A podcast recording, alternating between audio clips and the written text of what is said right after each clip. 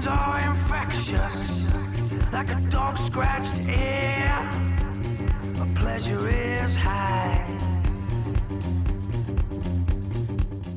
Welcome to the Box Tunnel Survivors Group, a place for those affected by the issues raised in the TV show Being Human.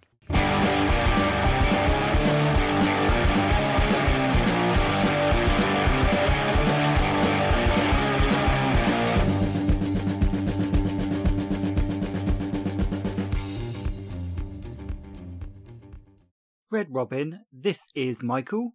Welcome to the Flower Moon edition of the podcast. Over? And we are now nearing the end of series two. Before I continue with the chat I had with Matt, that rhymes and everything, I'm going to mix things up a little. I'm going to do the admin first. I'm a renegade, what can I say? I don't follow the rules.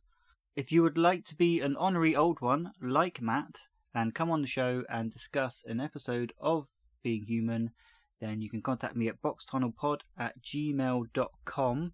We're pretty much booked up for the rest of Series 2 and about half of Series 3.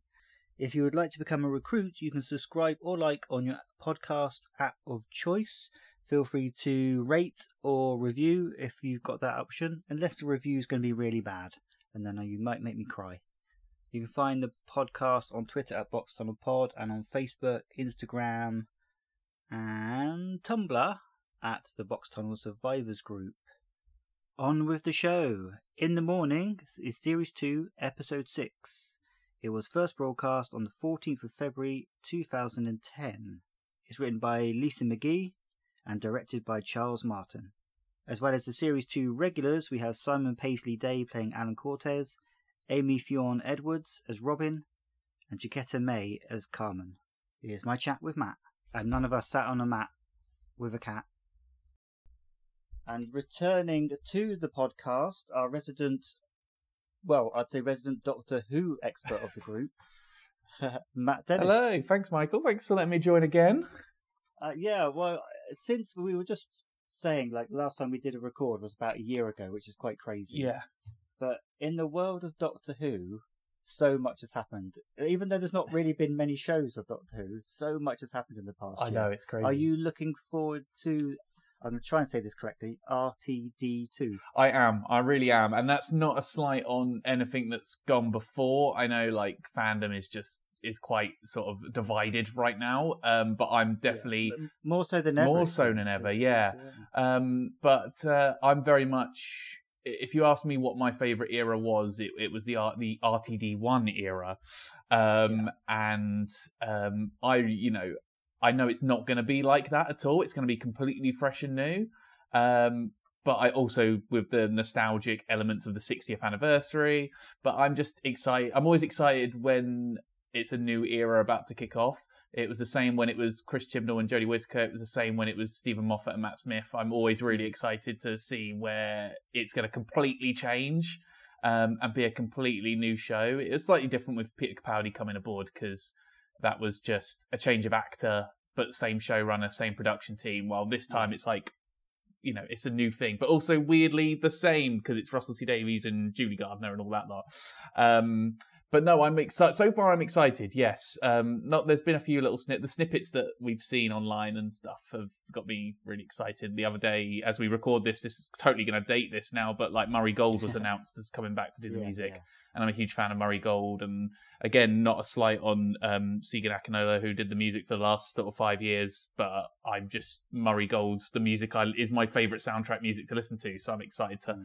Um, add a bit more to that. So yes, a lot of stuff going on in Doctor Who world, um, which I'm very excited about. Yes, but um, And it does seem that Russell's coming back not just to sit on rest on his laurels, really, doesn't it? Because of the whole deal with Disney Plus, and it seems like the budget's going to be a bit bigger. yeah. And they seem like it's going to be slightly more ambitious. It does, and I feel like it's it's the thing I say to people. I, I have some friends in the fandom who aren't as excited about him returning. That's totally understandable. But I say to them, like, don't judge it by what he did, you know, nearly two decades ago. Um, judge it by the fact that every writer is always, you know, improving and learning and doing new stuff. And he's, you look at his hit rate since leaving Doctor Who and Torchwood and stuff like that behind. And it's just an amazing, like some of the best TV shows of the last like 10 years have come from Russell T Davies. You know, It's a Sin is a perfect example. I loved Cucumber when that came on. I know that was kind of a bit more Yeah. some people weren't as into that, but I thought that was fantastic. Well, And like, there's one episode of that that I genuinely think is one of the best episodes of television I've ever seen. But even stuff like, and Years and Years was great, if a little depressing to watch. Um, but even stuff like the smaller stuff like his Midsummer Night's Dream um, production and um, uh, uh, Very English Scandal, all of it's just been fantastic. I just think he's definitely like grown as a writer and also the landscape of television has changed. And he if there's one person that knows television it's russell. And i feel like Yeah. he's looking at the trends that are going on in television. You know he's he makes no bones about the fact that he does watch like the disney plus and stuff like you know star wars shows and seen what they've done.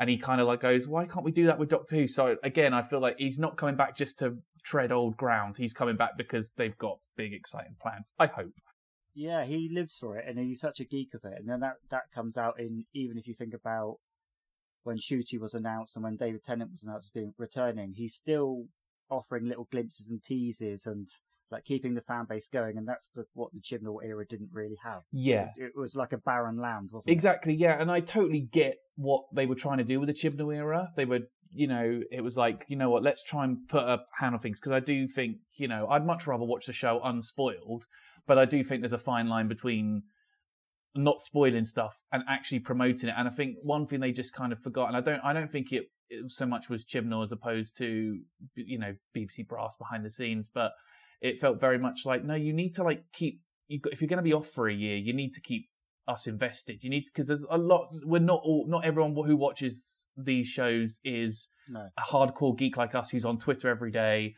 and is looking at what's going on and what's happening um, and is you know looking for any tiny little detail. So a lot of them are just going to go, oh, the Doctor hasn't been on for a while. Oh well, let's see what else is on, and you you lose your audience that way. So I again like even as we record this yesterday, there was like a seven second little teaser thing on BBC One, um, which everyone's now going nuts about. I think we're going to have next weekend a full trailer or something going on, and like perfectly timed with the bank holiday.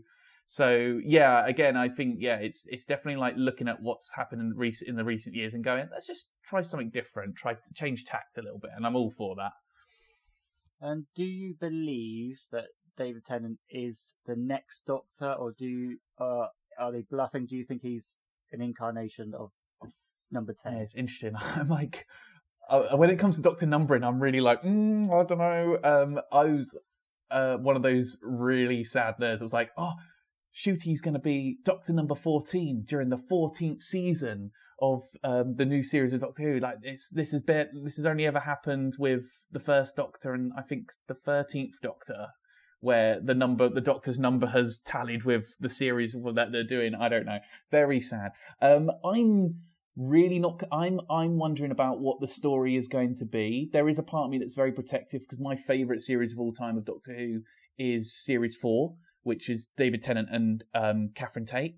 And so and i think donna has a perfect ending and i like the way that the end of time um episodes didn't undo that um to an like they there was a little bit here and you know a, a little revisit but it, it kind of left donna's story as it was which i think is important because it's such a wonderful tragic i think it's one of the best endings to a companion ever so uh i but yeah going back to it i i'm sort of like yeah is it a bluff because i'm wondering with bringing donna back and doing all this stuff i'm wondering if it's there's obviously the rumor about who neil patrick harris might be playing um, and I'm like, oh, I'm, I'm, I'm all for that. And I'm thinking, actually, yeah, that could be a way to kind of mess with fans and actually say, yeah, he is the 14th right now. But then by the time that the show airs, it might be, yeah, haha, we got you. Like we kept you going for a Yeah. bit. And that's part of the drama of it, isn't it? It's, uh, you know, it's one of the things all, you know, really good TV does well. You think you're going to get one thing and actually it's going to go in a completely different direction. So, but I, I think I'm kind of if, if it does end and David regenerates into Ncuti and it turns out, yeah, Ncuti is the 15th Doctor and David is the 14th Doctor, I'm I'm fine with it. It'd be fine. I think it'd be weird. It's going to be like, it's weird to sort of have like the second shortest tenure of a Doctor will be David, David Tennant will have that because I think it's pretty much Hmm. Paul McGann and then it will be David Tennant. um, having like the shortest eras. Um, but then David Tennant later on, you you know, you look up and you go, oh, actually, he did do another four years. So does he have the longest? I don't know. Doctor Who fans love numbers and love lists and doing all this sort of stuff. So um, it'll be interesting to see uh, how it all pans out. But honestly, just like just talking about it now, like uh, you can hopefully hear it in my voice. I'm just excited. I'm just excited. I'm the most excited I've been for the show in a very long time. So Yeah. yes, Well, that's it. I, I was always thinking when in Jodie's last episode, I can't quite remember how it happened. Like the Master changed into the Doctor, Mm. and then there was like some glitch or something. Then, so I'm wondering. I was wondering dur- during that show whether that's going. That's well, that's it. when it what whatever the transformation at the end. We didn't officially know it was going to be David Tennant, And- but whatever the transformation at the end, that's that's a glitch. Yeah, because of that. And I also wonder that with the whole the, the fact that the clothes changed um, with the Hmm. regeneration, which is not unheard of in Doctor Who. It happened with the first Doctor into the second Doctor that we know of. Um, you can sort of tell from the telesnaps from Power of the Daleks Part One that William Hartnell regenerates, and so do his clothes. And Patrick Troughton just stood there in his new costume, which I think. But yeah, I think your point about like the Master as well, like it'd be interesting. I know that, that Russell T Davies will look at what went before and kind of go, okay, maybe I could take a little bit of that and use a bit of that. Um, but um, yeah, this is like I said, it's just exciting because I have no clue what's going on. Um, but there's also at the same time, I know something is going on because I'm seeing nice little trailers and little teasers, and they're bringing back. The- Well, say bringing back, they're introducing like characters from the comics in the 70s into the show. Like they're having like the Star Beast and stuff. Um, I won't say no more because obviously don't want to spoil anything for um, anyone listening who watches Doctor Who but doesn't isn't a massive nerd like me and reads 1979 Doctor Who monthly comic books. Uh, but um, there's stuff like they're clearly hinting at bringing some stuff in from the comic era of um, Doctor Who in the 70s, and that's really exciting as well to kind of see that in live action in like fully fleshed form on the screen. Um, so yeah, I just yeah really excited. But yeah, I think you're you're onto something there. I think you know there could potentially be a plot reason related to Jodie's last episode. All right. Well, in terms of regeneration, let's go to another regeneration of some kind. See, I'm a pro at this. Yeah, very good. Um, if you were to die today, what do you think your unfinished business would be? Got a lot. I had a. Oh, that's a good question. Read all the Doctor Who comics. Re- Oh, maybe not read all the. Do you know? Maybe I'll just come. Can I come back as a ghost and haunt the people that might have missing Doctor Who episodes stashed away? I might do that. That might maybe that's. But then I wouldn't get to watch them, would I? Uh, I suppose I would. I'd have to make sure I'm in the right place at the right time when they eventually screen them. Um, I don't know. You could be a ghost detective trying to track down the lost episodes. Yeah, that would be. Yeah, that could be. it. I mean, they might not exist. There's just you know, there's always these silly rumors online that oh, someone might have Web of Fear, episode free, stashed away somewhere, and they're keeping it for themselves, uh, or holding it hostage, um, or I don't know, or I could just go with something really bland, couldn't I? Like, oh, I wouldn't mind seeing the end of Succession. You know, um, you know, it would be a bit rubbish if I die tomorrow and I don't get to watch the last like four episodes of that meeting David Tennant would be kind of uh, would be as well. If I'm going back on the Doctor Who nerd stuff, um, I've had three miss like near misses with him. Um, with like I've been in the same room with as him a couple of times, but I've just not had the opportunity to actually go up and you know meet him. It's always been like at a panel event or something like that, but you can't actually go and chat to him or stuff. But then I wouldn't want to freak him out by coming back as a ghost. So um, yeah, I think I'll go and I'll be a ghost detective haunting um, like finding missing television episodes, and I feel like then I'll be allowed my door will open. Well, I haven't met David Tennant directly, but I have, and I'm going to use the term loosely, starred in a scene with David Tennant. Wow. Um, in oh god, series two of Broadchurch, around all the court scenes. Oh yeah. Me, me and a friend are just like in the background. I know you was But- nonplussed as the Sat- audience. Sat, down, and- sat down in the background, and because it's slightly blurred out because they're focusing on obviously David Tennant, Jodie Yeah. Whittaker, and someone else was in the scene. I pause it and go, "That's me," and no one would believe it. you have given me a reason to go back and watch Broadchurch series two. There's arg- there's an argument to say there's no other reason. yeah, pretty much. yes, pretty much. I, I'd like to think that all of you are in the court scenes, kind of going, "That wouldn't happen." Just like like the critics were when it aired. Um, but uh, oh, that's all. Okay, that's kind of awesome.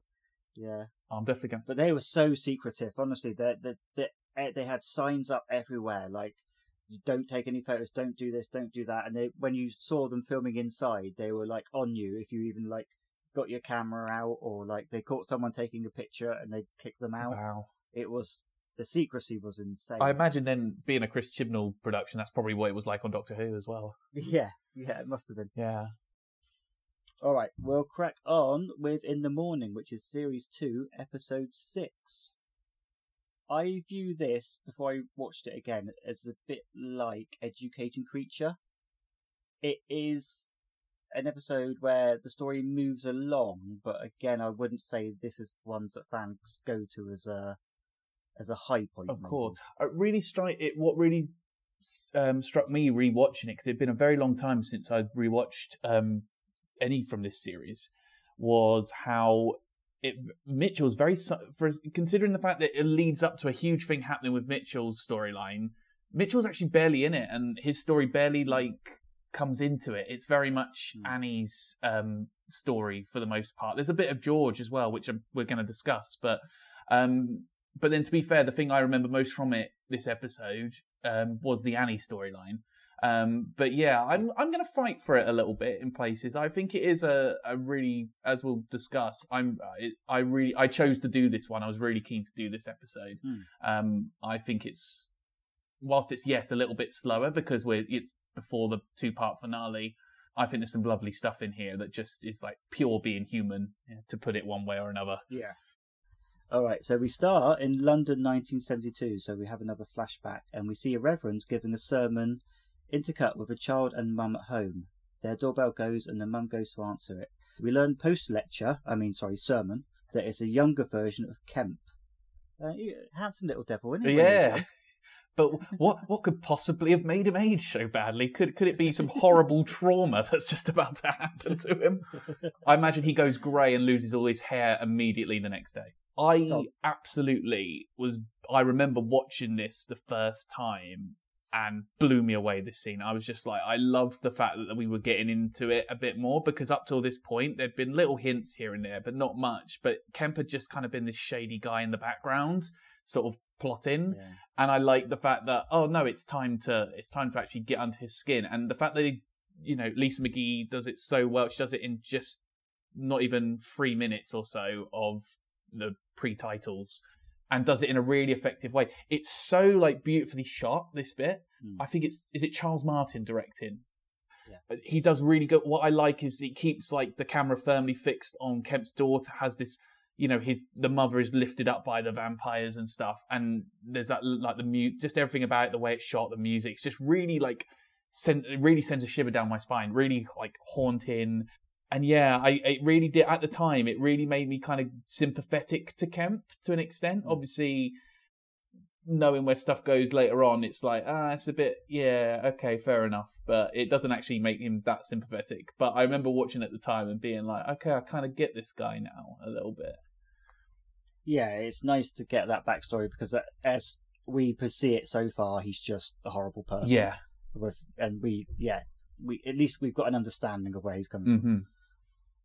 Okay, so at the house, the girl scre- hears her mum scream, and her mum is dragged through the door by three men, and the blood that Kemp has been banging on about is soon spilt on their carpet. Uh, Kemp come home, comes home and waves a book at them, which they then flee away from. Maria, I think his wife's called, and the child are on the floor dead, and he says, "And whoever eats my flesh and drinks my blood will live forever." Is that in the Bible? I don't know. I'm no Bible expert. but- I'm not. I don't have one to hand. if if someone wants to write in and tell us, um, I'd be I'd be keen to know. Um, or yeah, drop us a if someone wants to tweet the uh, tweet us about it because I'm I'm glad you clarified a tweet and not and not a, a letter. yeah. Don't write a letter. No, no, it won't arrive in time. Definitely not. Um, no, I don't know if it's from the Bible. I'm presuming it is. I'm presuming it is. Yeah. I'm I'm taking a I'm taking a stab in the dark here and saying probably But it just seems quite dark. I mean, I know a lot of the Bible's dark, but and whoever eats my flesh and drinks my blood will live forever. Is it a is it a Jesus quote about you know It must i- be. about the Yeah, blood because they have the blood of Christ thing, don't they? When at communion and stuff. So may yeah maybe it's a definitely maybe well most likely taken and complete out of context. I can't. Although if there are vampires in the Bible, I might have to go and read it. That sounds sick. Okay, so we see a shot in the modern day of Kemp looking at looking all Kempian and smooching with his Bible. Uh, next up, post credits or title rather, we have some post stake up sex. Now this is a hilarious joke if you're a fan of the indie band The Vaccines. I, I, I will I will just tell me when to laugh. I'll have to find I, this. And- what I'll do is I'll just edit a laugh. in. yeah, yeah, definitely. It, let's just have one now. Let's have like a studio laugh sound effect now. Brilliant. Uh, Mitchell wakes up, but Lucy has to go, and she looks conflicted. I know how difficult and confusing this must be, he says. And really, Mitchell doesn't know the half. of it. but what follows next is one of my favourite needle drops. Is when uh, Lucy is walking down the church aisle to "Sleep Alone" by Bat for Lashes. It's, there's something wonderful about the symmetry of her stomping along when it's with the drum beat as well. And it's a beautiful song as well. Love, yeah, really nicely edited. I really like this bit as well. Like, and there's, I'm, I'm jumping ahead a little bit here, but obviously we've got Mitchell going home and taking his the bloody shirt off, and then likewise she's also sort of go, she goes to the church um immediately. And it's almost like they're both in their own weird kind of way like sort of cleansing their sins a bit. Like Mm. i thought that was like a really nice touch. And again really nicely like cutting between the two as they do it. It's like two completely different things but i totally get where they're both kind of at in this moment just through the visual. Yeah, she says, "Forgive me, Almighty God," as she prays and cleanse me of. She's literally saying, "Cleanse me of my sins." Yeah, and you, just the point you just made, like Mitchell is cleansing himself Yeah. by changing his shirt. Lucy is hoping for from help from the Lord above. Mitchell walks downstairs and hears Annie and George having an argument. He sighs and enters the living room. And she screams, "Did you just call me a poltergeist?" Mitchell, listen to this. Go on, tell him. This is classic. And it turns out George is viewing a house today with Sam. An exasperated Annie says, What do you make of that? And a dispassionate response from Mitchell, He has to view houses, he's moving out. And she goes, Take his side, you two are just so gay for each other. I did like. I love this. Um, this is one of those sort of. This is very rare. This series to have just the three of them on the sofa. I, I mean, I, rewatching it, I was maybe I'm wrong, but it, yeah, it, I, there hasn't been a lot of this this so far this series. Um, I totally live for it. The dialogue in this scene is absolutely great, um, and I just I think those are the some of the best moments in the whole show. Is when whether it's um, the original cast or it's um, Hal and um, and the crew, like those sort of moments I like, where it's just kind of the domestic sort of um, set in them just having a chat on the sofa, and then you've got all this big kind of like cosmic, uh, you know, arc plot stuff going in the background. Um, it was a really nice sofa scene. I was also very. I've just got written here. Mitchell planned to move out too. Sad face. yeah. Yeah, I mean, he's he's saying about, like, George going too fast for Sam, and then he's like, uh, Well, I might move out with Lucy soon. Yeah. Yep. I I mean, I kind of get it. Yeah, he's I think it's it's that thing of like we and as we like he's very desperate for a way out um of being being the king, so to speak. And so I can kind of buy it that he is like first opportunity comes along even though they haven't actually really had a relation they're not really in a relationship or anything like that but he sees a chance so i totally buy it in this moment but at the same time yeah a little bit fast and also a bit hypocritical And he says, I thought it was a notion. I didn't think you would seriously go through with it. I thought the moment would just pass, you know. I've got written here uh, skinny jeans, definitely a moment of madness. Um, Yes, and Mitchell looks more offended by this than George moving house. yes, and do you know what? I'm with Mitchell on this one. As I've tried skinny jeans once in my life, but I didn't buy them. I just want to put that out there. I did not buy them. Tried them, was like, no, these aren't for me. I'm so I'm totally with Mitchell on this point. yeah, George asked Mitchell, changing the subject from fashion, where he was last night. I was with, uh, you know, Lucy, and we finally, you know, and Annie hates this. Oh, this is like the problem pages of Just 17. You had sex, Mitchell. You had sex. again, lovely. Again, it's just that these moments, like when it's just the three of them and there's nothing really going on. It's just talking about everyday kind of normal stuff, and just the one like the dialogue here is just great. I love it. It's just you know, so much wit- so witty in this moment. I love that moment as well.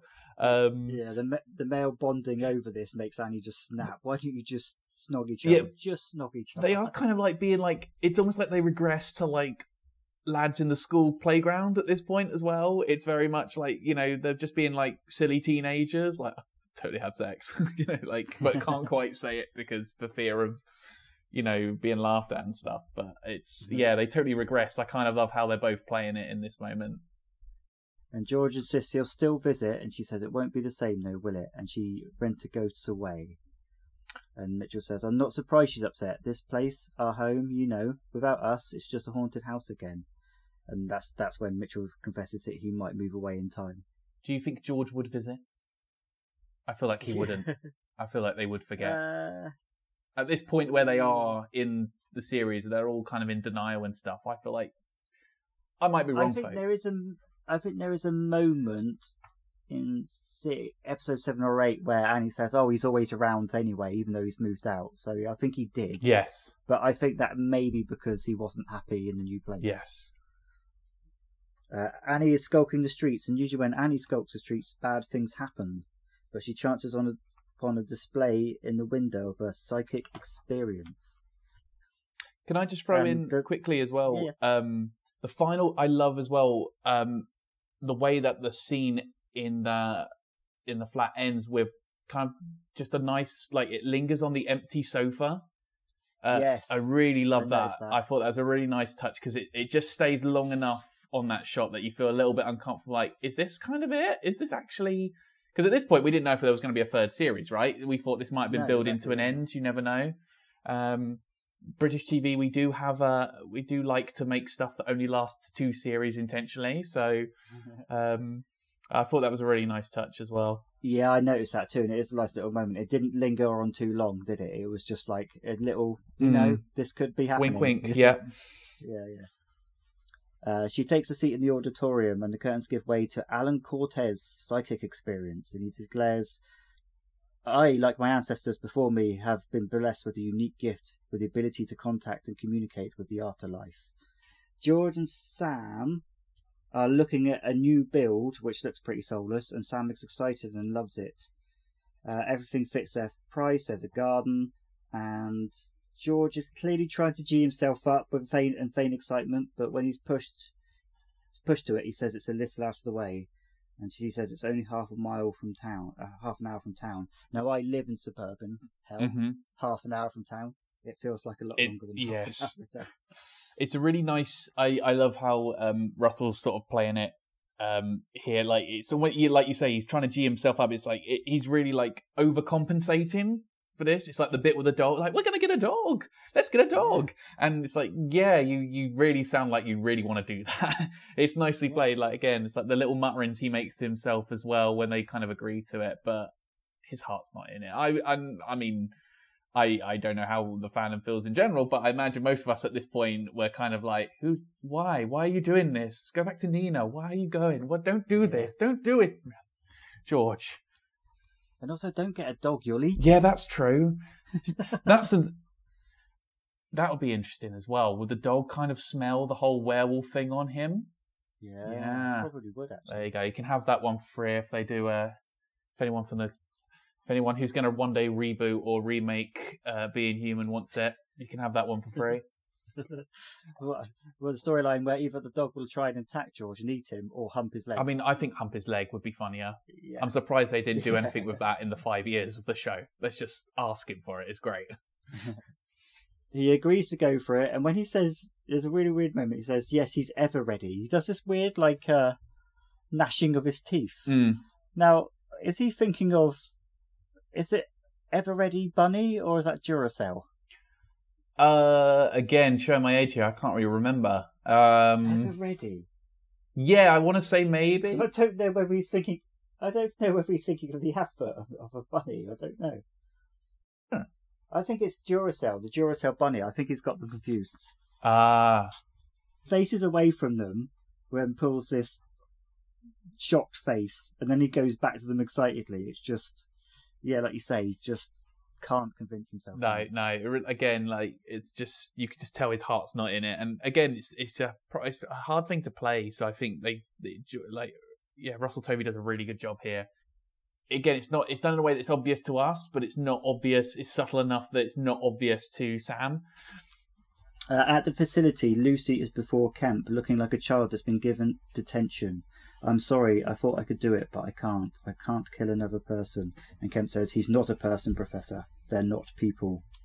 He says, It's understandable you were confused. The devil was designed for temptation. He can be charming and clever and exciting. And Mitchell can be those things to you because he was made in the devil's image, just as you were made in God's. But you must remain strong. He says you must fight it, declare war on it. If we're weak, then we'll allow the devil to seduce us. God is disappointed and we will be punished severely. He's got he's got issues. I think what could have helped Kemp is just a bit of therapy. Just a little bit, yeah. yeah, but then I don't know. Maybe I would also, you know, if I'd gone through what he did, not defending him at all, because we know he goes on to do some really creepy, nasty stuff. Even in this scene, he has a little moment of being a little bit creepy um, which is something I'd not noticed before actually. Uh, when he hugs um, Lucy yeah. at the end of the scene, he's enjoying it just a little too much. Um, I mean, you, you say that it looks like he's coming in his. It does a little bit, yeah. Um, but again, that sets up that really creepy bit in episode eight, which I'm sure you're totally going to have lots to say about on that episode, um, and to right you should. Um, but uh, I oh, during this scene as well. Again, it's not the and again, maybe I'm saying it with like the hindsight of knowing where the show goes and what happens next, but I'm not feeling sympathy for what he's doing. I'm not justifying what he does and stuff. But again, you watch it at this moment and you're like, I kind of get it. I do kind of get it. Like, I still think you're totally going about this like the wrong way and you're going overboard, but I kind of get, yeah, I totally see why you think you're doing the right thing here um, and this has become your crusade. And yes, you've become a little obsessed and a little bit nuts as a result. It, yeah, it's just that it's just what good writing does. A little a little reveal here and there about like someone's past backstory can just kind of change the way you look at them, even just for a little bit. Yeah, light and shade. Exactly. Yeah. Yeah, he says, "I will show you the way. I shall show you what you must do." It just speaks Bible in just everyday conversation, doesn't it? Yeah. Yeah. So back at the psychic convention, a distracted Alan Cortez is struggling, and Annie is frustrated at what she sees as a fraud. And I like the little mix up with, the, with this old lady of the tiny intimidating. Yeah. It's a really, really lovely executed scene. Why is Tiny not happy? I've got written down. He is. I, you mean she? I've got written down here hashtag make Tiny happy. but um, yeah, I was laughing out loud this whole way. It's just brilliantly done. Um, there's like just for a little old lady and just totally not like getting it, like just you know, I always just makes the scene ten times funnier having the little old lady just being utterly confused. yeah. But um, and when he just get, he's literally given up and he goes, "Oh wait, it's fading, it's fading, it's fading's gone." Yeah, yeah. it's just so like oh, kind, kind of like real psychics not to not to open that can of worms, but that's probably you know, I, I it's it's nice as well. I like the whole that it is very much like the the classic playbook, and I love that bit earlier where it, when Annie says like, "Well, don't help him," um, because so, yeah, and it's like that's so true. That's kind of how they you know these sort of fake mediums kind of do it. Um, it's a nice little yeah like I, I, enjoy her frustrations in that scene as well like i love her just getting more angry about it especially at this point where she's like i want to be heard i want to be seen yeah, and he says, Now I'm sensing another spirit somewhere else. And she sticks her hands up and goes, There's been one sat here for 40 minutes, you giant twat. and to her side, an usher appears, shining a light at her. I'm going to have to ask you to keep it down. Me? Annie says, and here comes a catchphrase You can see me. The seat Nazi tells Annie to follow her, and she walks through another member of staff, and she realizes that she's a ghost. Of course I'm a ghost. What did you think I was? An usher? So we learned that this usher, we learned how she popped her cogs really. Christmas 1998, a faulty pi- panto pyrotechnic. Say that 10 times quickly. One minute I'm standing in the wings watching Widow Twankey belt out a chorus of La Vida Loca, and the next, bang, flat on my back with, with, every hair on my body standing to attention. What way so to go. Even, even in like a few seconds of seeing a new character, we get a complete backstory. Yeah. It's just like why they're there. You get a laugh, and then you kind of go, "Oh, that actually is really sad." um, but um, And she opens the curtains and he says, Here are the cheap seats. And she opens them to see a mass gaggle of the dead. yes, which is one that uh, big round of applause to the costume designer because that must have been great. Like I think we'll have a guy in like scuba Yes. outfit. We'll have a guy wearing BDSM stuff. Uh, And I'm sure he's got a ball gag. yeah, well, yeah, I'm with sure. complete with ball gag. Yeah. Um, Yeah. I was confused first time I rewatched it because I completely forgotten about it. That they just that it, I thought they all had died in the theater, um, which obviously is not what happens. It's just that they've they've all come from the local area to come and watch. But for some reason, I was watching like, have they all these people died in the theater? And like, why why was he dressed like that? And like, maybe they're just a bunch of actors and it's all gone wrong. I don't know. They were doing a play Well, about it- a BDSM and a a BDSM guy hanging out with a scuba diver, and then they both died. Who knows? It also reminds me of like when the, all the ghosts are together, a group like this, of a bit like Ghosts, Yes. BBC comedy, because you know, almost like the when they go down to the basement and there's all the, the stragglers Yeah. that are stuck in the basement. It reminds me of those. Uh, yeah, I, but I, I just, I, I'd like to know how much of it. If I could get hand on, uh, my hands on the script, I'd love to see how much of like that was in the script, and then how much of that was the costume designer just being told. I wonder if the costume designer was just told, "Let loose, have some, give us some weird looking ghosts in like weird costumes and mismatching costumes, and let's see what that looks like." The usher insists that Alan Cortez was amazing. One year he stopped engaging. I don't know why. Alan slopes into his dressing room where Annie's standing. What's happened to you, Alan? It gives him an almighty shock. And now this bit, there's another bit that was kind of reminds me of Ghosts, bit where the door opens and they're all like shouting. Mm. It's it's a bit weird that bit. I think it doesn't quite fit. Do you know what I mean? Yeah, it's I, I totally get what you mean. Yeah, yeah, it's a weird it's a weird bit, and again, like he can't really hear them. So actually, what's the point of them all standing there shouting? But I guess it tells us the audience that um it, it just further like cements the idea of like there's clearly an issue here. He can't hear them, and the the usher and Annie are having you know can and um it's a quick little gag really, isn't it? It's it's nice and easy, you know. But yeah, you don't really need it. It's I I, I was a bit confused as as well about why um, Alan can hear Annie but not the others, and I'm guessing it was something to do with the whole because she didn't pass over, of which I think they I- confirm later on in the episode, if I'm right. Um, I think that kind of partly alludes to we we are told that Annie is stronger. yes, and more vi- and more vibrant than other ghosts. I think, isn't it? I Mm. think that may be part of it. yeah, So I think you could excuse it in that. way. yeah. I imagine though if you But just yeah, if you just tuned in watching this episode and not know it like not know, having what you're just randomly like flipping and you know she's a ghost and stuff but you'd still be a bit like wait what's the plot hole here he can hear her and not hear the others Yeah. but yeah i think it's um like you say she's definitely like we know she's strong as a result of like the not passing over. It's nicely done and i, I do think it's nice to play the the i love um simon paisley day who's playing alan um yeah, and he's really it, like again the right sort of amount of like I don't know how best to put it, like the kind of like the the jaded showbiz guy, and you know, and then the down on his luck sort of um, guy as well is nicely played, and he's got in. I mean, Lenora Crichlow's got good chemistry with pretty much anyone she works with because she's bloody good, and so's he. It's really nice. I love all their scenes together. This for me is like go as we go on with thi- this is the part of the storyline in this episode that I really latched onto and I really like, and it's partly down to these two actors. and that's the thing. I think Toby Whithouse, Whithouse has admitted. Like once he, he he soon realised that Lenora is such a good comic actress as well Mm. that he could uh, play on that. And he could get more from that as well. Yeah, definitely. But there's a bit like the bit where they're all chanting through the door. There is someone constantly going, "Alan, Alan, Alan." Now I don't know. This uh, my cultural references to guests on this podcast are always skewed, and they're like they're like, "I don't know what the hell you're talking about, Michael. Shut up."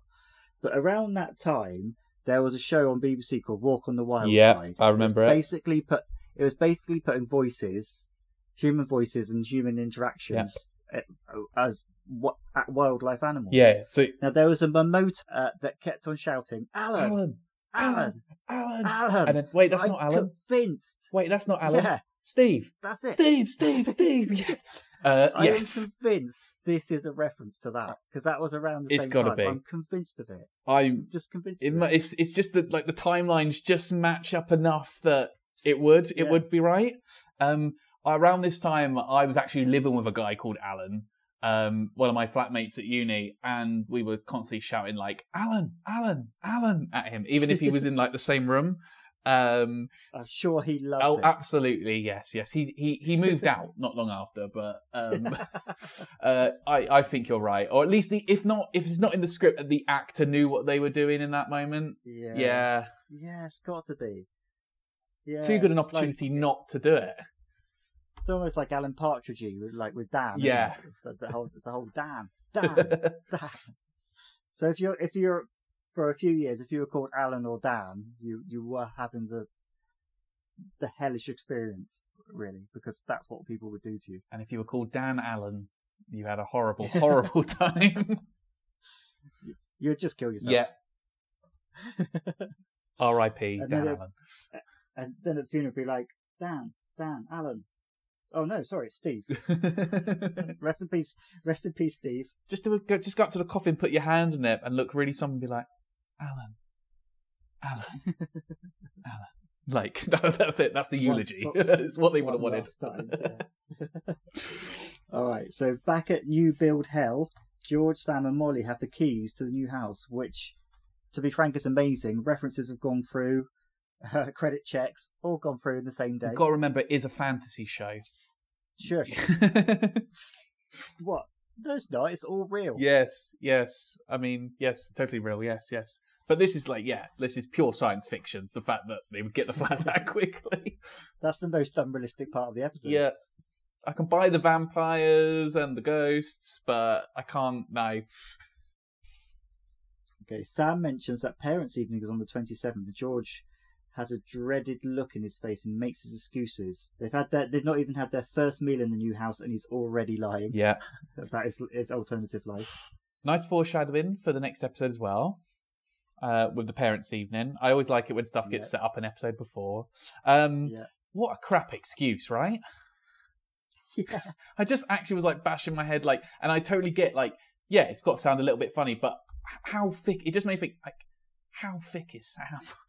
that she kind of buys it, or maybe she doesn't. Maybe she's in denial. I don't know. She's, you know, as we we learn later on from Molly, she's obviously you know had some crap relationships and stuff, but and maybe that's how you kind of justify it. But I wouldn't be putting up with that. Tobogganists. Tobogganists. And why would be that the first first thing that comes into your head? Nuts. Um, yeah, it's it's the it's that old thing is like if the more you elaborate on a, st- a lie, the worse you make it. Yeah. When you could have just said, "Oh, I've got something from work on," or that day and I can't get out of it, or just not a whole new area, a whole sport you know nothing about. Mm, It's yeah, as my mum used to say, lies will always find you out. indeed. Back at the Theatre of the Damned, uh, Alan was recounting the story of how he lost his powers. He fell off the stage, resulting in stitches, short term memory loss, and no sixth sense. Back then, I used to pray they would stop. Now that's finally happened, and I'm praying they come back. What I like about the story is is the fact that, like Annie, we are expecting him to be a total fraud, a charlatan, and it's going to be about Annie finding him out and but it's not. No. It's actually it, it, it reverse ferrets, and it's actually quite a s- uncynical, sweet story. Mm.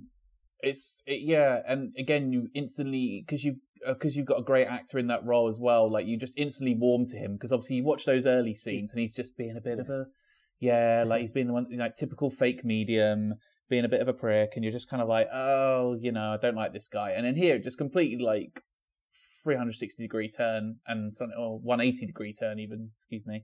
Um, it's a complete 180 degree turn, and suddenly I'm on I I'm on board. good with numbers. But the dialogue's lovely here. It's like you say, you know, that, that line about wishing, you know, wishing they would stop and now I wish they'd come back. It's really, really kind of heartbreaking in a, you know, in a very like nice, subtle, small way. Um, that imagine you had this amazing skill and you don't take it for granted, you know, you kind of take it for granted and then, and then it's gone and you're like, oh, Uh, Mitchell and Lucy are back in the pub, even if it's not two for one scrumpy.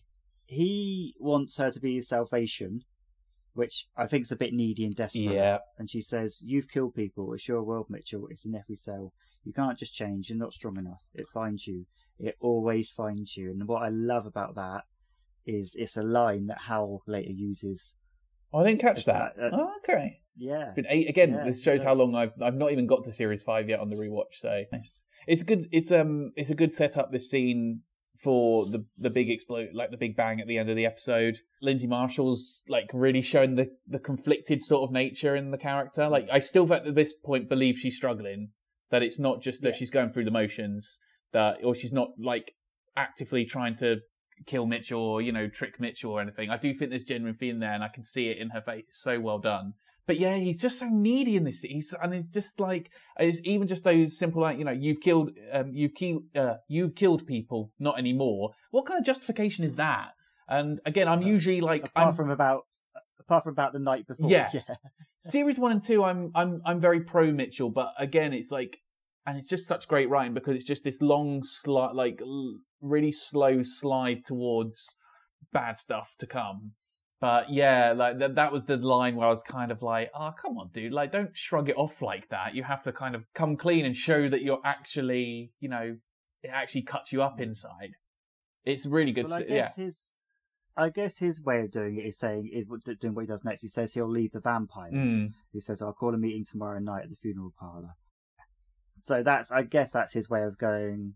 I mean, it's not like he he's done that before. He's left the vampire music gone back, Mm. so it's not it's not a new thing for Mitchell to do. And he lo- he, he caved in then. So yeah, once Mitchell leaves, Lucy phones Kemp and says it's on. Uh, back at the pink house, Annie sees George packing. After discovering that the phone charger is in the oven, Annie says, When you said you were viewing houses, I thought I'd hide your stuff. I like it here, the three of us. It's us against the world, and George stands up for himself. I don't want to be against the world anymore. It gets so tiring. I want to be part of it. We're all so scared of what might happen out there, and huddled together in this little house somehow makes us less afraid. But you know what? I'm ready to be scared. I can't let this thing own me anymore. I love that line, ready to be scared. Um, I again, I really love this scene, and um, it, it keeps with the the theme of the episode about moving on, and every, in a way, everyone in this episode is like trying to move on, and you know, it goes back to that scene of the sofa being, you know, everyone leaves that sofa, and we have that, we linger on that empty sofa for a bit. It's like, yeah, we're kind of disjointed at this point, and it's, and I know that's one of the criticisms that uh, series two got, and I know I was kind of guilty of saying it as well that it actually kind of kept them, the three of them, a bit too separate.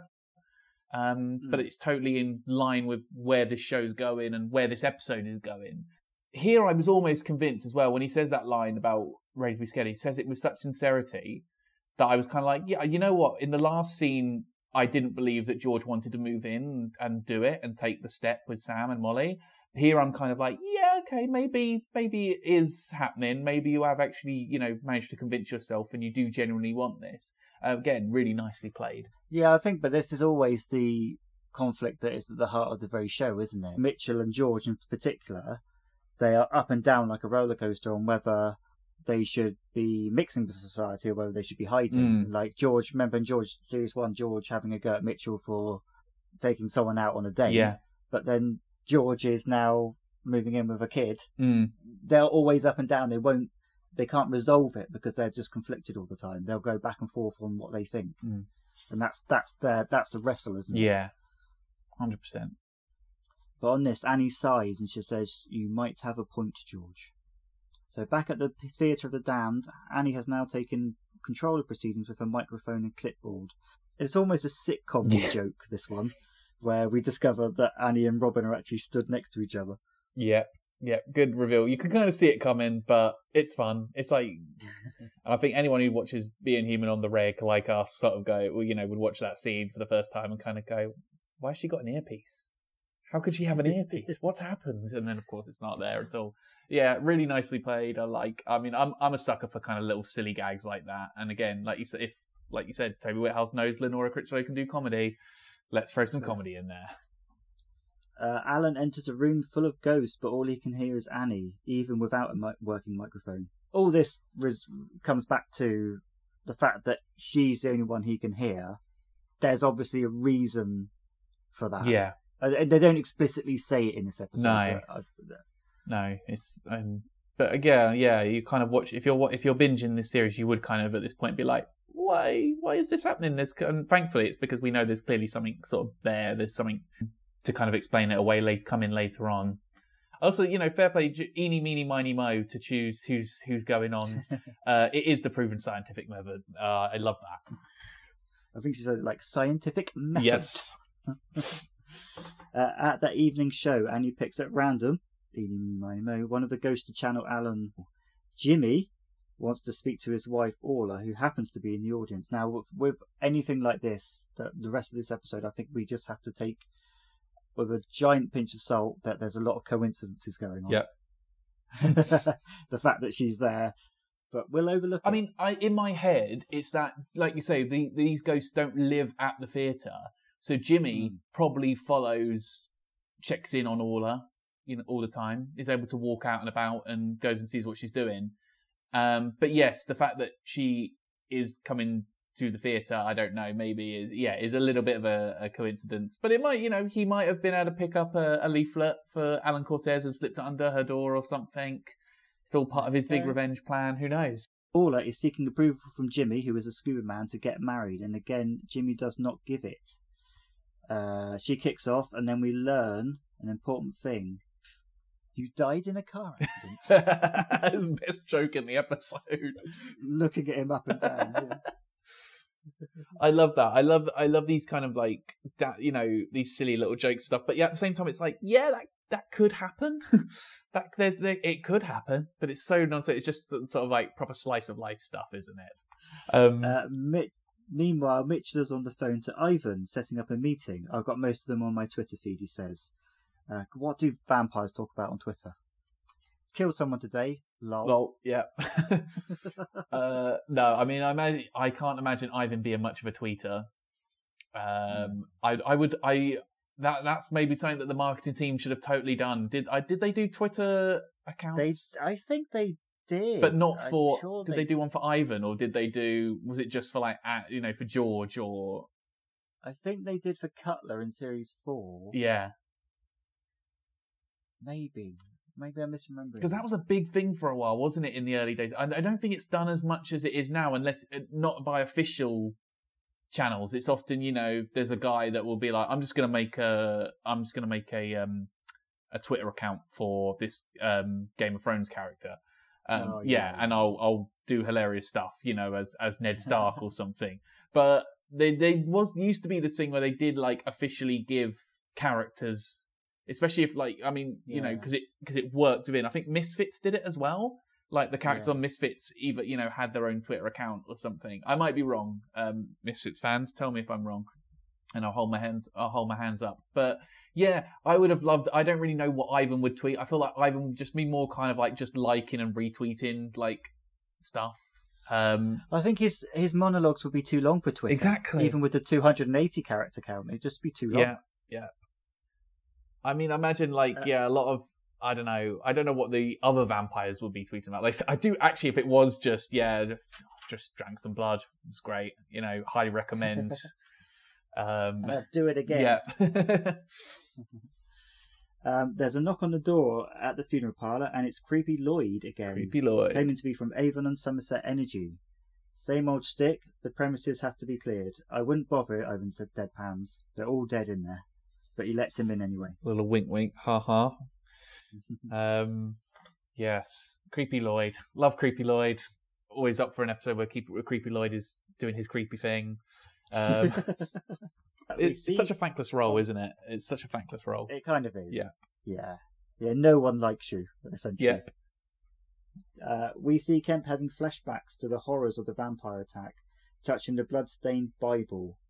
It's quite a little strange little scene where, where it's just that and Mm. nothing else out of context, but I guess it's just building up more of a Yeah, image of where he is. weird little red flag as well. I would not keep that Bible, but hey ho, he's a, he's a little bit nuts. We'll let him off. At the Theatre of the Damned, Scuba Man wants to admit wants Orla to admit to the fair. She does, and in the distance, the door opens and he walks towards the lights. I'm going to be a bit picky because "A Beautiful Thing" by Richard Wells starts playing, which is a beautiful I love that bit of score. Yeah, I don't think they should have used it for. You know what I Yeah. mean? It just doesn't feel because it's such an epic, important moment. And it's- that that, that what music is. Has, it's been It used- Feel right. it's been used before at this point, right? It- Yeah, it's, it yeah. feel, I feel like it's very much. Is, is it used when Annie's about to cross over at the end of series one? Is that when it's first used? I might be. Again, you guys know I- more about this than I do. I think it. I think it was used when Lauren died. yeah, Even if it's just not for when someone dies, it's generally a bigger moment or a, you know, yeah. I'm leading up. I something. love hearing it. So whenever it shows that, I, when I heard it in this bit, I recognised it and was like, yeah, because I've you know having listened to the soundtrack and stuff. But I was a bit like, it's kind of weird that it's for this character that we barely met and has mostly been like Yeah. a comedic foil. It's just nice. It was nice hearing it, but I do think it. I agree with you. Like, really, that should be reserved for when it's something involving the main cat, something affecting the three main characters. I I did love the whole Jimmy Orla stuff though. Um, Yeah. I do think he's a massive tosser and a sponge have been repeated. um, I, I feel sorry for Alan in those bits that, yeah, oh, okay, I'm going to have to say that. Great. But again, it's just like the comic timing in it is fantastic in those scenes. But I do like it when it does build up to, you know, something quite sweet. And like we say, yeah, maybe the choice of music, not great, but it's a nice, it is a nice little moment. And again, it's, it's a little bit of a stab in the heart a little bit for Annie, I guess, that she kind of has Yes, missed I her chance. That's where the emotion comes in, I Ye- suppose, because it, Annie, that- it affects Annie, doesn't Mm. it? Uh, okay, so meanwhile, in New Build Hell, George is in Flatback Hell. He really is living the dream at his new place, isn't he? But Molly confronts him. She expresses interest in, in tobogganing. Do you use a katana sleigh or a tanto? And it's a trap. Yeah. It's a type of samurai sword, George. I knew you were lying. Mum might have believed you, and I love Mum, but if she was in my class, I have a feeling she'd be on the yellow table. and the yellow table is? It's not good, good, George. It's not good at all. Oh, harsh but true. I, I don't think we had yellow tables, the yellow table when I was at school. But then maybe I was on the equivalent of the yellow table and didn't know. Who knows? Child actors generally can be quite painful to watch, Yeah. but I think Molly's great. She's great, yeah. And she's she's really sincere in this moment. It's really nice. Like it doesn't feel, and I, I totally believe it as well. That yeah, she would actually be smart enough to catch him out. Again, it's uh, written down here on my notes. I've just got as well. I'm like, I still have no clue why Sam believed it, but I like to think that it's Yeah. just that Sam is in denial, but Molly's smart enough to kind of go, no, no, I'm not. I'm not taking yeah, this I shit. just like I, I just like that she always seems to be on to George, and Mm. th- th- this is what something that happens later in the next episode. But that that I like that it's an undercurrent that builds to what we get to Yes, as well. yes, I know the moment you mean. Yeah, It's just it's just being smart. Also, there's an undercurrent that she's onto something dodgy about him, but she can't place it. Mm. Yes, at the deadest show in town, we learn from Robin that Annie is to go on tour with Alan. Alan. Alan, Uh, Annie suggests Robin come along, but there's not much point. He can't hear me. I'm not like you. Haven't got your confidence.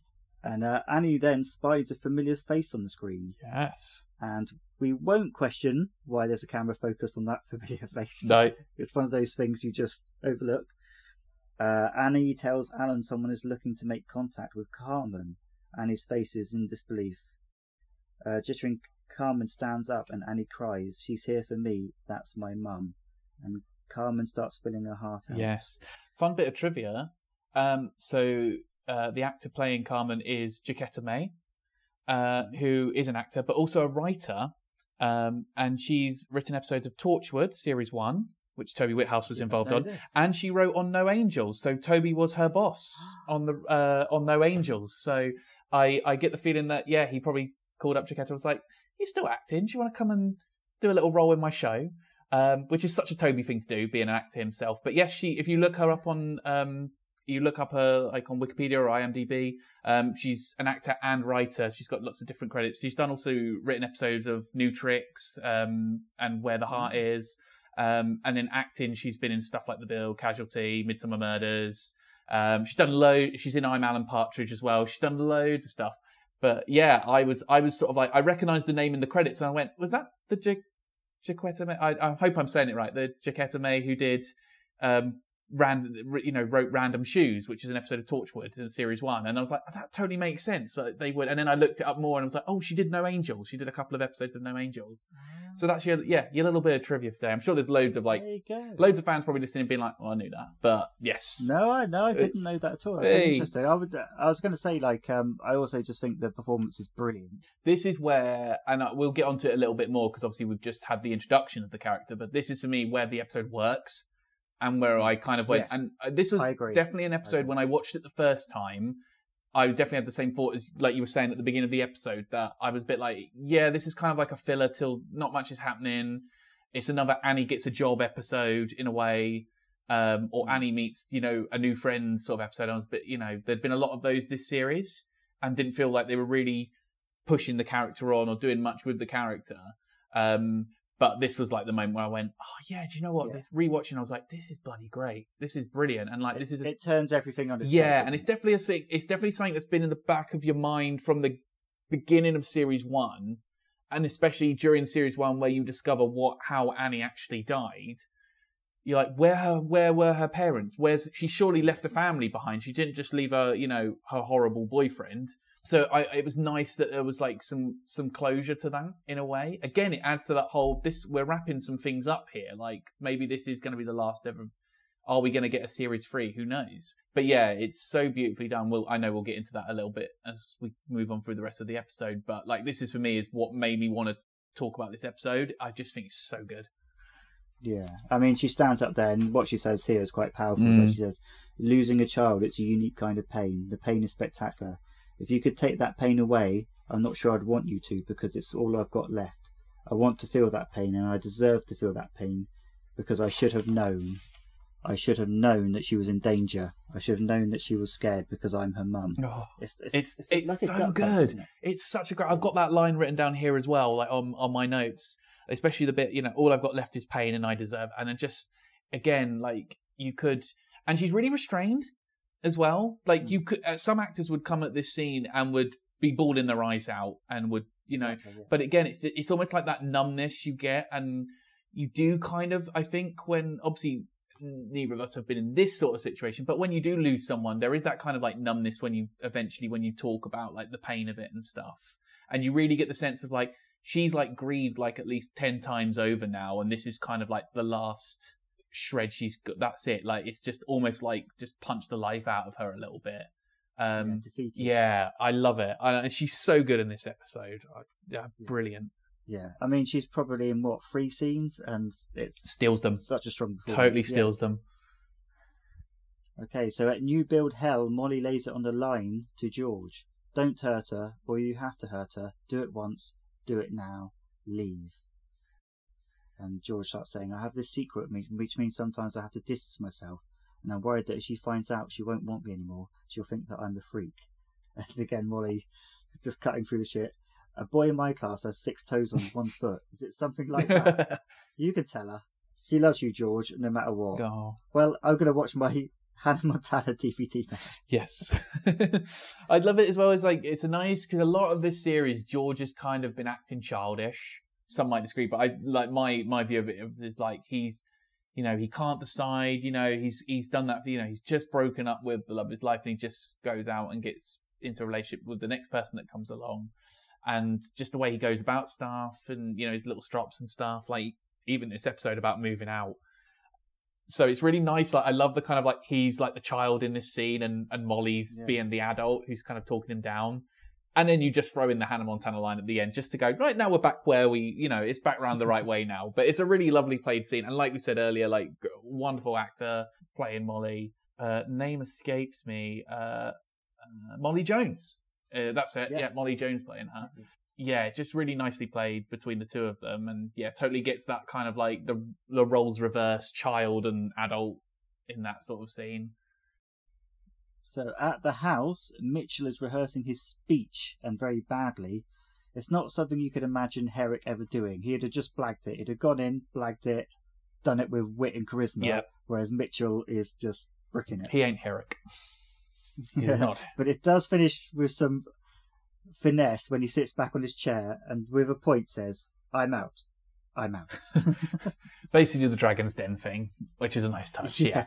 At the theatre, Carmen has been invited backstage for the afterlife party. Eh? yes. Very good. Very good. Badum-chish. It's, it's another sitcom Yeah. sitcom laughter track. yeah. here. Let's have a pause for it. Beautiful.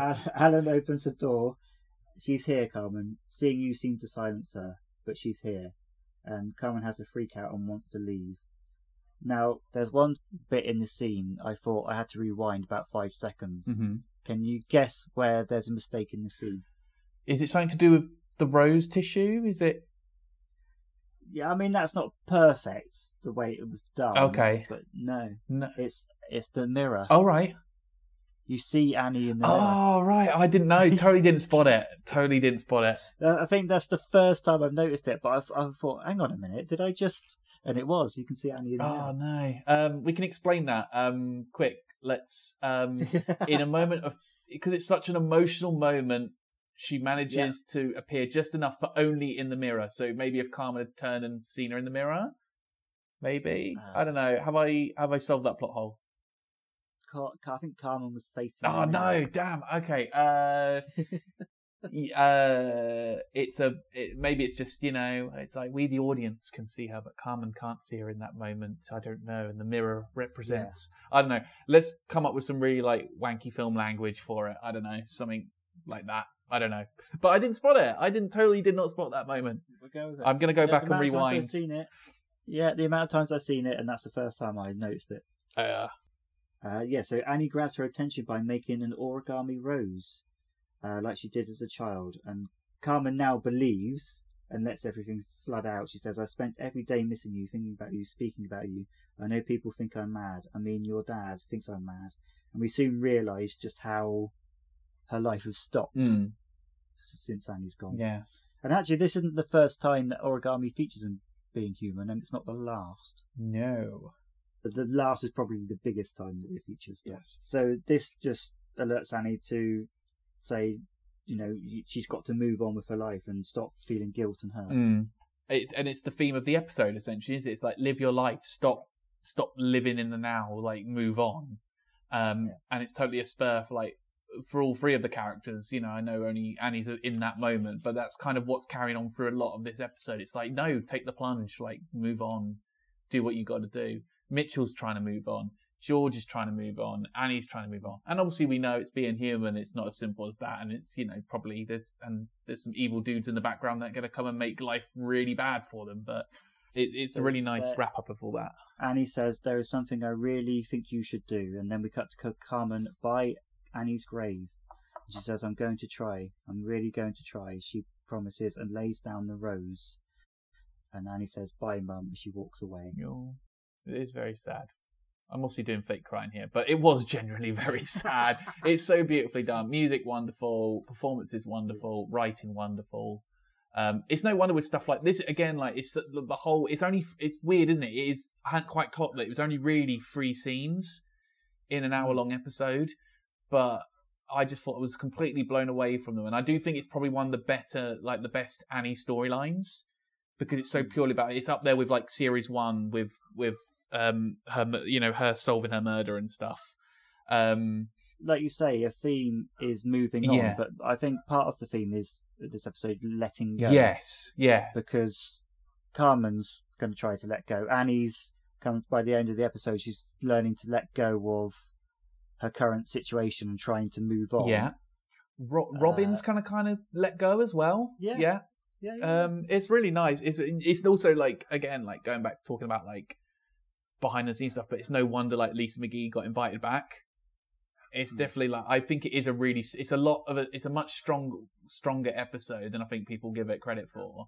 Um, it's just the fact that it very much does sideline it sidelines Mitchell a huge amount, and the George stuff doesn't really move his story on that much. I mean, I know he sort of does sort of move out, but it is just kind of going around the same sort of stuff. It's like Molly doesn't trust him. He's lying to himself and to Sam. I think it is a really well written episode, and it's uh, very much for the Annie side of it.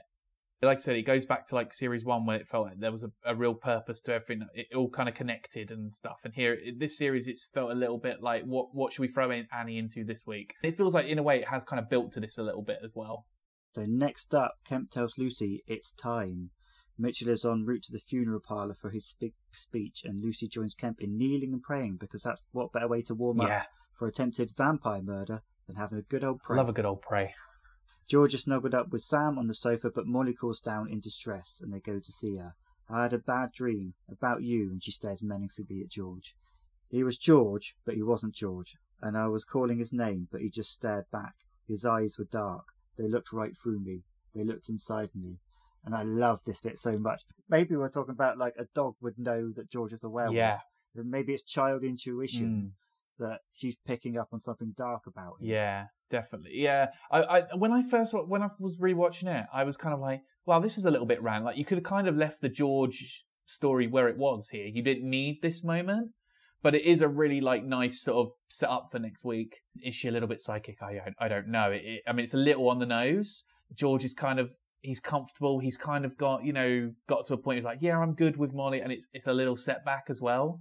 Which is nice. It's like don't rest, don't rest on your laurels here. Like it's not over. And I just love the way when Molly's saying it, that like the dark bass line picks up and picks up, and it's really broody, Mm. and it's like, oh shit, something. Yeah. this isn't good. No, great moment. Okay, so sat in the theatre, and he tells Alan Alan. Alan that she can't go on the road with him, and in the distance we see hear some humming, and it's Robin picking up the rubbish. And he says, "Do you think Robin will be any good?" And he says, "They're coming back, Annie. They're taking their time, but they're coming back." So there's yeah, there's like, again uh, if we're talking about moving on. Yeah. He asks Annie, "What are you going to do?" And she says, "I think it's time to go." Annie rent-goes away and is replaced by Robin in the seat. Not the last time that Annie is replaced by a ghost. No, definitely not. it's a bit. It's, it is a little bit. I, I I know like some people that don't like this episode would be like, oh, it's just a bit like very convenient, isn't it? That he just happens to get his powers back. But I guess you can kind of argue that uh, you know it's if part of it is Annie and her effect on him, maybe the fact that he can convene with her. I don't know. Again, you can write yourself out of this quite yeah, easily. I, f- But it's I do like I s- like I say, I think there is an, a lot in this episode where you have to go, well, that's too convenient. In the even in the sense of Annie's mum turning up, yes, because we know she moved to Bristol, and we know that Annie's mum doesn't live in Bristol. yeah. So of all the chances for her to turn up there, so there is a lot around the psychic storyline. Mm. Where you, ha- you just have to go. Hmm. Yeah, it's like it's yeah. I mean, you can you can uh, find a way to kind of explain it all away, even if you are jumping through lots of hoops to do it. Because I do think it's like worth it, and it's a really sweet little ending. I'm like, I like it when these one-off characters do kind of you know get fully wrapped up in a way. I would watch a whole series of like Alan and Robin like going around solving like helping ghosts move on. That would be kind of cool. Like it's always you never really see shows about like mediums and stuff normally anyway, but also like it's always kind of like, oh, I'm a medium, I can speak to ghosts and I solve murders, but actually just helping a guy in a scuba outfit like pass on. Um, you know, would be kind of cool. I, I want to know what the BDSM guy was, you know, wanted. I like to imagine it was actually something really sweet and innocent that he wanted to pass on or something. I don't know, but Well, maybe he wasn't up to anything particularly dodgy. He was just on a stag do. yeah, His mates dressed him up drunkenly like that. He was tied to a tree, and a car hit the tree. boom, love it. They all keep dying in cars. All right, so outside the funeral parlour, Lloyd looks on as the vampires gather, and Kemp and Lucy continue praying. They love a good pray. love it. And nothing bad comes from religion at all, so, you know, praying helps. Yeah, they'll be fine. Yeah, yeah. I think it's all good. They're just praying that the vampires have a nice time. Mitchell enters through this weird side door. I only noticed it in this episode, that, you know, because Lloyd went in there early, Mm. and Mitchell makes his grand entrance through this weird little side door he has to, like, crouch into. I mean, he's got the sunglasses and stuff on. Maybe he is trying to do the like, I just want to walk in and not get harassed because they all immediately kind of crowd him and go, "Hey, it's Mitchell!" Hey, so maybe he's just trying to like not have to like get mobbed by them. Low profile Mitchell. if a building is full of vampires and no humans, does that mean you don't have to be invited in because you just walked in? Yeah, and I guess also it's kind of a public building in a way, or is it owned by one of them? I don't know. They must have had like a muse or someone who bought the place and then let them all in, and then they ate him. I don't know. that's probably it. That's what I'm in my head canon. That's totally what happened. They they had a guy who was like, "Oh, make me into a vampire. That'd be really cool." Okay, well, just buy this really creepy funeral home for us, uh, and then yeah, we betray him and eat him, and then we're, we've got carte blanche. But well, yeah, that's an interesting one as well. What happens if you eat the guy who owns the house?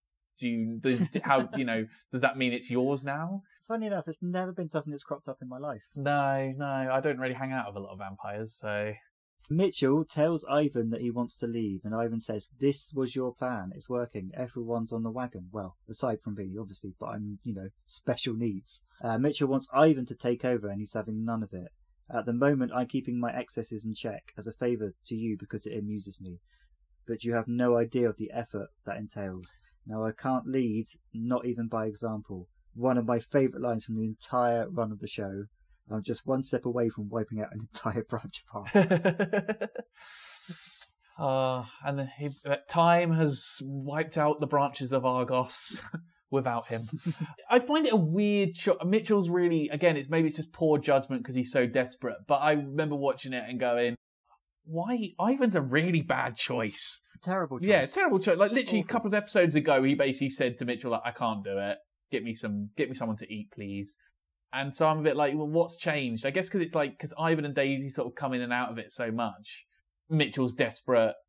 Ivan's the one he confides in. It has to be Ivan. There's no one else really that he can kind of talk to and ask to do it. That's it. Ivan does say, I can't lead by example. So Yeah. He, he, uh, Ivan does. Yes. But Mitchell lets slip that the reason he wants out is that he's met someone. And Ivan's sort soft side kind of comes Yeah. out. And he says, You should have said it. It was about love. I get it now. We all lead long and appalling lives, but I have my Daisy. Everyone deserves a Daisy. Yeah, mate, she did sleep with George and Mitchell this series, Yeah. but we're over. Yeah. you And have they only been in one episode together? They're in the first episode Yeah. together. And I think pretty much from then on, it's one or the other every episode for the rest of the series. I think you're right. There's a flashback, I think, which is at the start of next yes, episode. there is the bit in the bunker, right? Uh, in the Yeah, in the modern day, that that's true. Actually, I'm adamant that, that it's only in the first episode one of series two. I'm sure that it's only Cure and Contagion that we see them mm. together. so Lucy is trying to delay the attack, but Kemp pressurizes her and she gives the orders. Mitchell is starting a speech, but Ivan notices the bomb deep down in the floor and shouts, "Get down!" pushing Mitchell out of the way as the explosion hits. Boom. Boom. Really good explosion. And now Really good visual effects. Yeah. And amongst the flames, we see Ivan's body. A lot of blood as well from Mm. the explosion. He's not. None of them are really crispy from the explosion. Uh, maybe that's just vampires don't don't burn up or something in in uh, in an explosion. It just looks more like he's fallen over and whacked his head open. I guess they couldn't afford. I guess the makeup budget didn't extend to like crisping him up. We've done a fucking explosion. What more do you want? I mean, also again, you wouldn't re- from a, a practical point of view, you need to be able to tell that it's that it's Ivan. So and that is the end of the episode. the deed And- is done. keeping- yeah. In keeping with Lucy and Kemp, amen. Amen. Overall, I, I think it's a I do like I said I, I go to bat for it. It's definitely not like the best episode of series two, but I think it's just got there's something about the Annie storyline that just lifts it up a lot further than some like other episodes like Educating Creature. But I do think there's a lot of like really nice classic being human stuff in there. I'm loath to think that really any episodes that are like there's obviously episodes that are better than others, but I really don't can't think of any, any episodes where it's like that's a that's a bad episode. It's definitely one to revisit, I'd say. Yeah, absolutely. My downside of this is the fact that it wasn't Ivan's strongest episode for him to lead. No, he's very underdeveloped throughout the series anyway. I think Yeah. because I think again I might be wrong, but I'm pretty sure Daisy makes more appearances than Ivan. Yeah, up to this point. Yeah, because when, when, when Mitchell forms a partnership with her, Mm. Yeah, I'd have liked a little bit more of Ivan and Daisy as a whole. Talking about series two, I would have liked a lot more of Ivan and Daisy, and I think you could have had done a lot more with. I know that there's a lot more. I know you need to have the the Lucy and Mitchell stuff, but I would have had a lot more of Mitchell, Daisy, and Ivan, and again them kind of being almost like the the devil and the devil on his shoulder in a way, I think would have been really fun. And the same with like them messing with George and Annie as well to get to Mitchell. But as with being human, we know like with a lot of stuff, it's it comes down to budget and actor availability. Um, why certain storylines play out the way they do. So I to- I think what we get works, but there's always just this nagging feeling of like, oh, I'd love a little bit more of these characters or a little bit more development here before this big thing happens. Yeah, I wouldn't say like Ivan goes out on a whimper No. because at the end of the day he's helping Mitchell to the last mm-hmm. because he's, he's he's accepting the role reluctantly and essentially he saves his It's, life. and it's in keeping, it's- like him pushing him out the way from the explosion is in keeping with him. You know, there's definitely a friendship there, and we get that from their first appearance. One last question: Why do you think it's called In the Morning?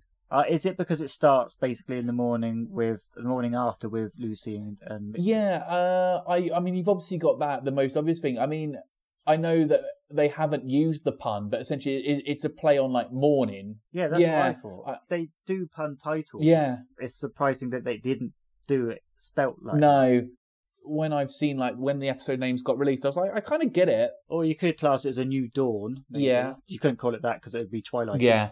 I mean, it's not my favorite title of, of this season. Educating Creature is I know what you say about the episode, but I do think is a really like is one of the best puns in this season. But yeah, I, I, I presumed it was the morning thing, and that's that's where we were at. Overall, like regards to the title, I think it's a great episode. All right. Uh, anything else before we go? I've had a great time.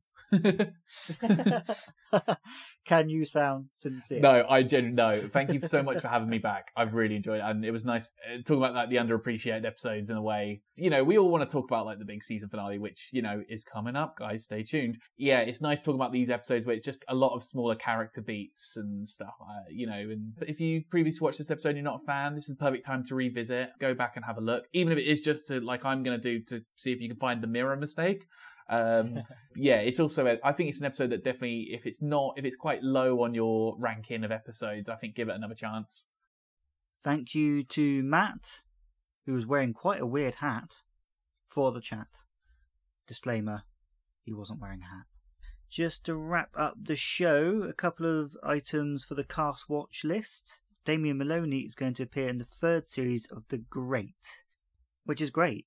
No, it's better than great. It's a really good show.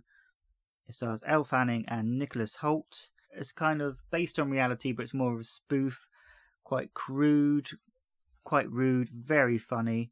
It's uh, about the rise and reign of Catherine the Great, and the first two series are really, really strong.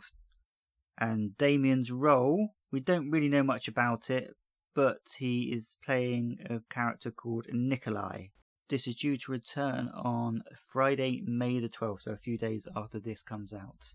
Really looking forward to that one. And the other vampire in our lives, Aidan Turner, is busy as anything this year. He stars in a new Amazon Prime series, 15 Love. It's described as a provocative new drama set in the world of elite tennis. Aidan plays the coach of a young tennis star called Justine Pierce, who's played by Ella Lily Hyland. Justine makes allegations against her former coach, and everyone is forced to reconsider what they knew about Justine and Glenn's past success. Justine and Glenn's battle over the truth of their past reaches new heights as they both seek glory at the Grand Slam grass court event of the year. Brackets Wimbledon. And the stately world of professional tennis is rocked by lies, deceit, and a desperate bid for control. So yeah, it's it's obviously a bit of a psychological thriller, maybe. It could play out a bit airport novelly by the looks of what I've seen, but you never know. And that concludes episode 17 of the Box Tunnel Survivors Group. We sign out as we sign in with Dog Scratched Ear by Henry's Funeral Shoe. That was Red Robin. Over.